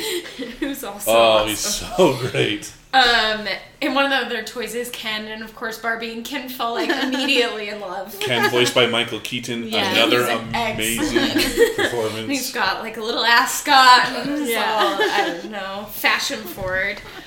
Um, so uh, they they say, oh, you know, you'll love doing this. Like there are always new cycles of kids coming through. You'll always be played with, and so they go and they say, this is the room you'll be in, which is the caterpillar room. So they take him in there. Um, and Woody keeps again telling him like, we need to get back to Andy. We're Andy's toys. We need to go. And so um, Andy like tries to get out. Um, he ends up Sorry, being Woody tries to get out. Yes of the daycare. Is that not what I said? You said Andy. You said Andy. Andy's not there. Andy, He's a Andy doesn't need to break. Andy doesn't need to break out of daycare. so Woody tries to break out, um, That'd be a and he ends up. different It'd be the Great Escape. Woody ends up. Um, he kind of gets his string like stuck in a tree and lands like Mission Impossible or something. um, and one of the girls that's in daycare, Bonnie, picks him up, puts him in her backpack, and takes him home. So that's what happened to Woody. The other toys, again, are still like really excited about all the kids coming. Um, but when they come back from lunch, the kids in the caterpillar room are what, like two, three? Probably they're like two or three. a lot Yeah. younger, and so they're instantly like Putting putting, the toys glitter their all mouth. over the toys. Yeah, eating the other Je- toys, Jessie putting gets them in her their hair- nose. Jesse gets her hair dipped in paint, which is Yeah. the, which is my Smeared my around. biggest. I'm just like, oh no! So they're all yeah. The Mr. Potato Head has an eye go up a kid's nose, and they're like Rex yeah. gets his tail pulled off. One of I think my favorite sequence in that whole thing is Buzz like lays down and he's got his visor down, and then as soon as the kids burst into the room, his visor goes wonk. and they're like licking his visor. They have that great oh, shot from behind his visor of the tongue just going Yeah. all over It's so disgusting. Um, so they think, oh, there's been some mistake. We should be with these really like older kids that play nicely with their toys. Um, We're so- not age appropriate. yes, we're not age appropriate. Um, and so Buzz, um, like gets out of that room back into the butterfly room, thinking, "Oh, we'll just tell Lotso we're in the wrong spot. It'll all get worked out." Um, and it, they come to find out like the other toys had purposefully done this because no toy wants to be in with all the toddlers getting eaten and chewed on. Um, and so they they first and the other toys have like what like a crap a, a game of craps or something kind of They're going play, they're on. play, Like it's inside the basically vending it's machine. basically roulette, but they have one of Yeah. those speaking spells Yeah, that they pull and they bet on Around. where where it's gonna land. Um, Whoopi Goldberg is the voice of the octopus who winds up winning, and Yeah. she grabs all the. I forgot stuff. about that until watching it again. Oh, they're so good. Anyway, um, so Buzz like figures out they've tricked him. Um, but they tell Buzz, "Oh, like you know, you really took initiative to come and talk to us, so you can come with us." And he says, "Well, great. My friends want to go too." And they say, "Well, no, someone has to stay behind for all the toddlers." And so Buzz says he won't leave his friends, and so they end up tying Buzz up. Um, and there's this like glowworm, bookworm toy that goes through all the books. Voice- I By- totally had when I was a kid. Yeah. Voi- voiced by Richard Kind, who is also uh, Bing Bong in Yeah. Inside Out. Oh. Um, they find the Buzz Lightyear instruction manual, and so they reset him to demo mode. So now he's like, like in the first movie where Buzz doesn't realize he's a toy, and he's back to being just Space Ranger Buzz. Um, and yeah, so they Buzz now becomes like the one who's keeping all the other toys in line, and at night They keep like lock them in the buckets. yeah, and like little storage bins, and so they can't get out. Um, Potato Head has to spend the day in the sand or the night in the sandbox. That's right. sandbox, um, which is yeah, really gross. Um, Barbie also, who's been infatuated with Ken, realizes that Ken was part of this, and so she's also imprisoned because she doesn't want to be with him anymore.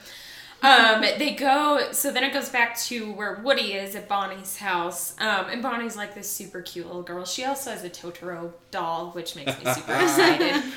Um, but and she's got like a little porcupine who's like a British thespian Timothy type. Dalton. Yeah, Timothy Dalton. He's so cute.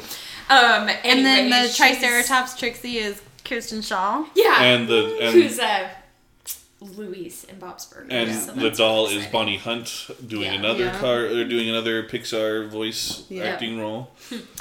Um. So yeah. Anyway, um, he's playing with all the toys and um, or his part like Bonnie's really cute and imaginative, and so he's having fun. But again, he like wants to go back with Andy, and so those toys kind of help him. Uh, they get on the computer and try to find Andy's house and see if he can get back.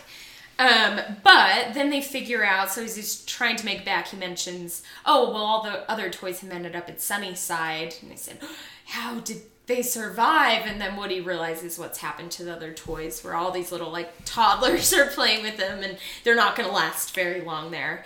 Um, so they say, so Bonnie has this other toy, Chuckles the clown. Um, and I hate clowns, but it's a cute, cute That- little pudgy little clown with little red hair. That's that's another that's another great like flashback scene in the Yeah. in the Yeah. storied history of Toy Story having amazing flashback scenes. This is another great one. Yeah, so he talks about he was once owned by a little girl named Daisy, um, and it was he and Lotso, and I mentioned they have this big baby, this is toy, um, big This baby who's also been yeah, Enforcer, yeah. become super creepy. Um, but the three of them used to belong to Daisy. Uh, but of the three, like she loved Lotso the most and would bring these toys everywhere. Um, and one day they were on a trip and the family stopped at a rest stop. Um, and as she was out playing, once she fell asleep, the, her parents took her back to the car and didn't take the toys. Um, so they like through great peril what i imagine was like uh, homeward bound or something Yeah. like these toys try to like get back home but once they do um, they see that the parents replaced lotso with another lotso bear um, and so he feels like oh she never loved us she was just ready to replace us and so he kind of like tells the other two she didn't love you at all. And so um, they end up like going through the rain and they end up at sunnyside where lotso has since like taken over and rules it with i don't know a fluffy paw. Um, but Fluffy iron paw. yes. Um, so woody says okay well now i need to get all of my friends out of there. So um, one day he goes back to sunnyside in bonnie's backpack um, and gets out so that he can help the other toys escape. Um, I think of then what happens. He's helped by that telephone, the old timey Phone. telephone. Yeah. Um, Which we have well, yeah, we have that toy. for our kids. And yeah, the to- the phone tells him they kind of figure out a plan. He says the biggest thing is they have the, this creepy monkey with little cymbals that is watches the watching, surveillance yeah, cams. the surveillance cameras and sees um, like we'll see any toy that's tried to escape in the past. So they say you need to get the monkey if you're gonna really try to get out. Um, so they do like tie up the monkey with tape. um, and let's see, they figure out how well Barbie is the one who then goes back to Ken and Ken tries on all the outfits in his Ken dream house. Um, and she kind of tricks it, ties him up, and is starting to rip his clothes, trying to get him to say what they did to Buzz so they can turn Buzz back. Um, they do, but they put Buzz in Spanish mode. which is so great. Um, and especially Spanish he's Buzz. loved Jesse this whole time. Like they keep hinting at it, but now he is like because he's Spanish, I guess is like this romantic type who is now like dancing around her and trying to win her With affections. the rose in his mouth. It's so great. It's it's so good. Um, yeah, they hatch this whole plan. I it's probably too complicated to get into, but you have like Mr. Potato Head ends up he goes back to this sandbox, but like he has all of his parts and they throw out a tortilla, so now all of his little body parts are like the On the body is a tortilla. trying to like get them out from the outside. Um the other toys, yeah, they're they're all trying to get out. I think their trick is to like end up in the dumpster so then they can just crawl out of it, right? It is it is very great escape ish. Yeah. In in that sense that there's a lot of stuff going on uh, that they they're trying to escape from this prison camp essentially. Nope. Yeah. Um so yeah, they get out through the dumpster, but I guess instead of Yes, they're trying to get out through the trash chute, but they don't want to get thrown out in the dumpster. there we go. But the Lotso shows up and kicks them back into it. Yeah, he pushes ends them into there. the dumpster, Um but they pull him down. With, or no, they tell Big Baby that that Daisy didn't actually replace and him. he has the little tag and he still Daisy. loves Daisy, and so And Lotso Daisy gets mad at in there. Lotso Or and Lo- him into. Lotso smashes the Daisy tag. That's right. He sma- and then the baby gets mad. just- and Big Baby is so sad because he's like, he doesn't talk and he just has little baby noises. He was just like, Mama. and I'm just like, oh no! He reminds me of my Perfect baby. baby. um, so they all end up at the dump, um, and they've got I don't know, like a bulldozer thing kind of sweeps them up into the. I, the track that's like either gonna chop them up or like send them to the incinerator. Um, is there anything? So we just end up at the part where they're like heading toward the incinerator, which Yeah. is the saddest scene in any Disney movie ever. I like watching their impending doom, and there's nothing that they can and do. they they're all just like grab each other's hands and we're like thinking they're gonna die and i just start crying and um they all think they're gonna end up there but the little alien creatures from the Ooh, first one from aliens. pizza planet when they got to the dump they see um what tool is that that like there's a claw, It's a claw. thing It's yeah the claw. And so the, they're the like squeaky the aliens like- claw, just like the first one, and so Don't they? um, the, when they're at the dump, I think they see the claw and they start walking towards Yeah. it, and then get hit by a dump truck. Yeah. Yeah. And so it's like, oh no! So before all the other toys end up in the incinerator, the aliens come through and swoop them up with the claw. Um, and the whole time throughout all the movies, they've always said like, "You have saved us. We are eternally grateful." um, and Mr. and Mrs. Potato Head then say, "You saved our lives. We are eternally That's- grateful." That yeah, that's from the It's second a movie. cute little callback. That's in the second movie. They steal a Pizza Planet truck to go to the airport. Yeah. And there's three of those aliens, and uh, in the Pizza Planet truck, they drive and they go flying out the window, but Mr. Potato Head saves them, pulls them back in, and then they say, "You saved our lives," and then, And then they at the follow end, him back Mrs. to Potato Head Andy. adopts them. Yeah, they Yeah. Fo- they follow him back to Andy's house, and he's little like, "You saved their lives. Let's adopt." And, yeah. So Um.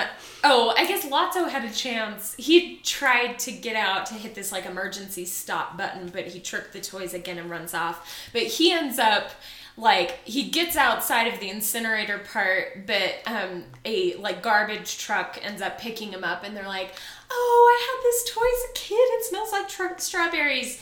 And the truck like straps him to the front grill of the truck. Um, with some other toys. yeah, so and they're like, you better close your mouth because they're just gonna get a bunch of bugs in their face. Really quickly before we move on, I wanted to mention too that so in this movie there is a garbage man outside of like Woody, like Andy's house. Yeah. and he's wearing the same shirt that Sid wore as a kid. So do they think it is it's Sid, Sid? and uh, both of them are voiced by Eric Von Detten. Ah, So I yeah, forgot it was Eric Von Denton. Yeah, so The Sid- heartthrob of Princess Diaries. He was. The, Oh, the man. fan theory is that Sid became a garbage man so he could rescue toys from the garbage trucks because he knows that He they're was a reformed. because he knows he knows that they're sentient. So he became a garbage man and he rescues the toys from the garbage. The fan theories are really intense. They're really aren't they? I intense in Toy Story.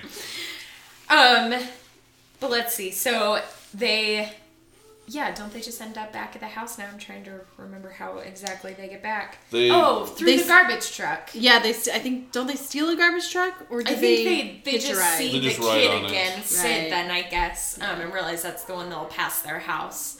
Um, and so yeah, he ends up there. Um, Woody or now Andy, I'm gonna keep getting the two mixed up. They're one and the same. Um, Andy has all of his stuff boxed up to go to college, and so they've made it just in time.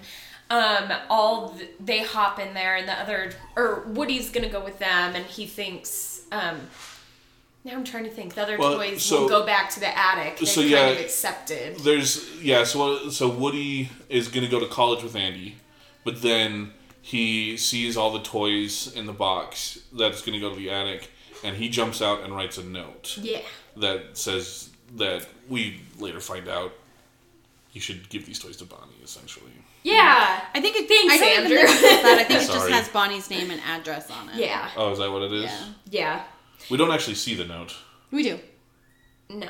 No, We don't? No, No. because But Andy sees the box and probably so now I'm right. He sees the box, kind of sees the note on it, and he tells his mom like, "Oh, you really think I should donate these?"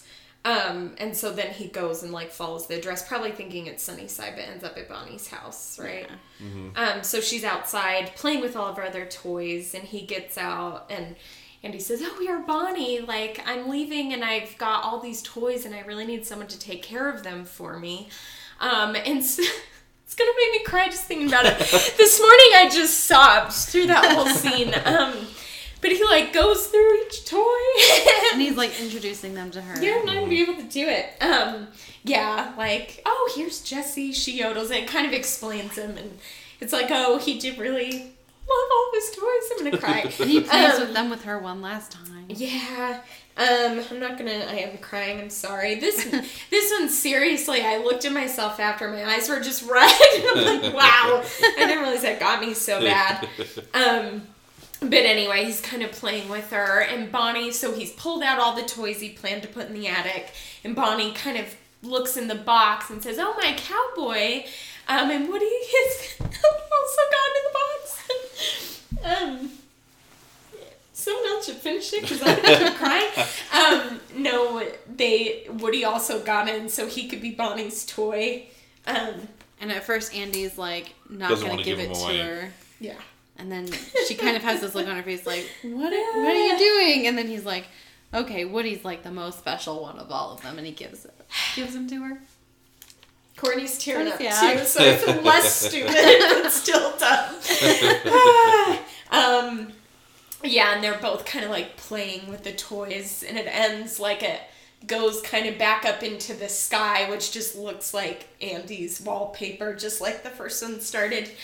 Um, oh, and I guess like Andy eventually leaves and pulls Yeah. away, and Woody says, "So long, partner," Yeah.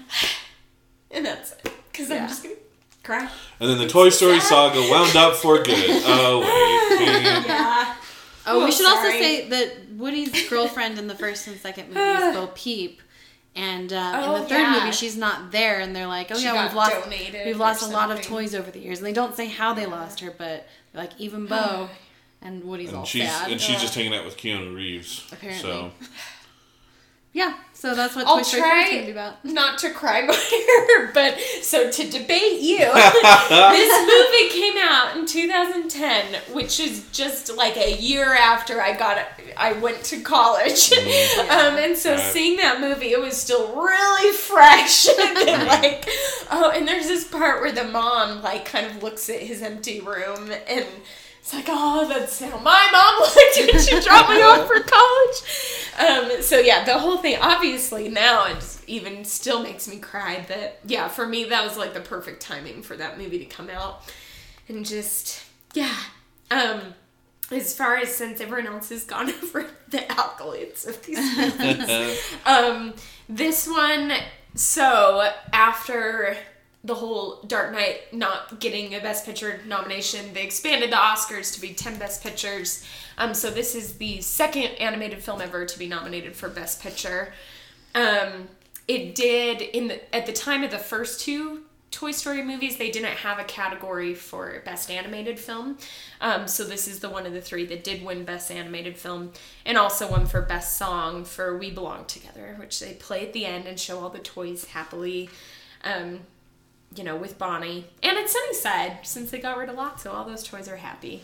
Ken, run, Ken runs the place. Yeah. But he's really nice now. Yeah. Yep. Very good. Yes. There were there were also lots of uh, Toy Story shorts that were released after Oh, that, uh, where they are hanging out with Bonnie's toys and stuff like that. Mm-hmm. Um, there's one where they go to a psycho style hotel.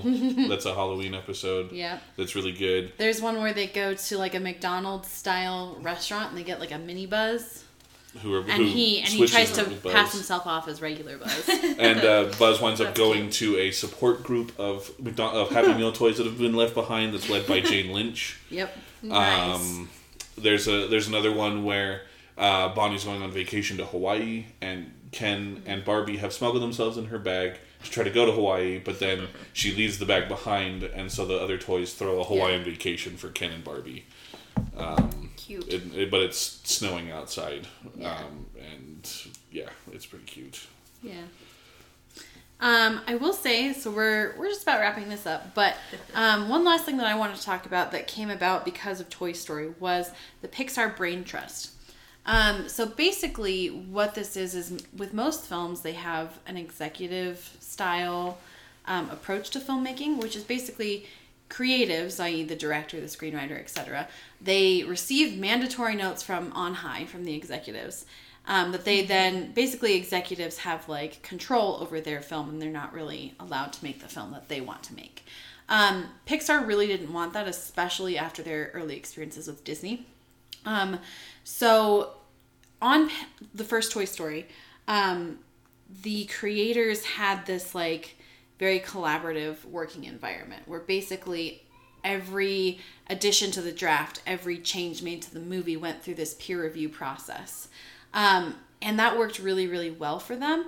And so they decided to start the Pixar Brain Trust, which basically um, makes that like uh, an integrated part of the Pixar system. So whenever a new film, like whenever a creative comes and says, "I have this idea for a film," it goes through the Pixar Brain Trust, and basically you have all these different people collaborating and giving feedback and reviewing hmm. each other's work, and it's all filmmaker driven as opposed to executive driven, which I think is really really cool. And I think pick the the quality of Pixar films really speaks to the value of that system. So yeah. Cars 2 accepted. Yeah, Cars 2 accepted. Although, I mean, Cars 2 is at least original. Rude. It's not original. It's a James Bond film with cars. Well, I mean, I mean the way that they, like, incorporate that into the Cars universe is original. Again, just listen to our Pixar bracket. Yeah. where we debate Anyway. the virtues or not virtues of that one. Anyway. I wasn't Well- on, I wasn't on that one, so I can't express. So I just I'll just express it now. Anyway. Well, thanks guys for sticking with us. I know this is a long episode. Um, join us next time. And uh, oh, and as always, follow us on Facebook at Pop Culture Footnotes or on Twitter at PC Footnotes. And be sure to uh, rate and review and subscribe and all that jazz. So great. We'll see you guys next time. Bye.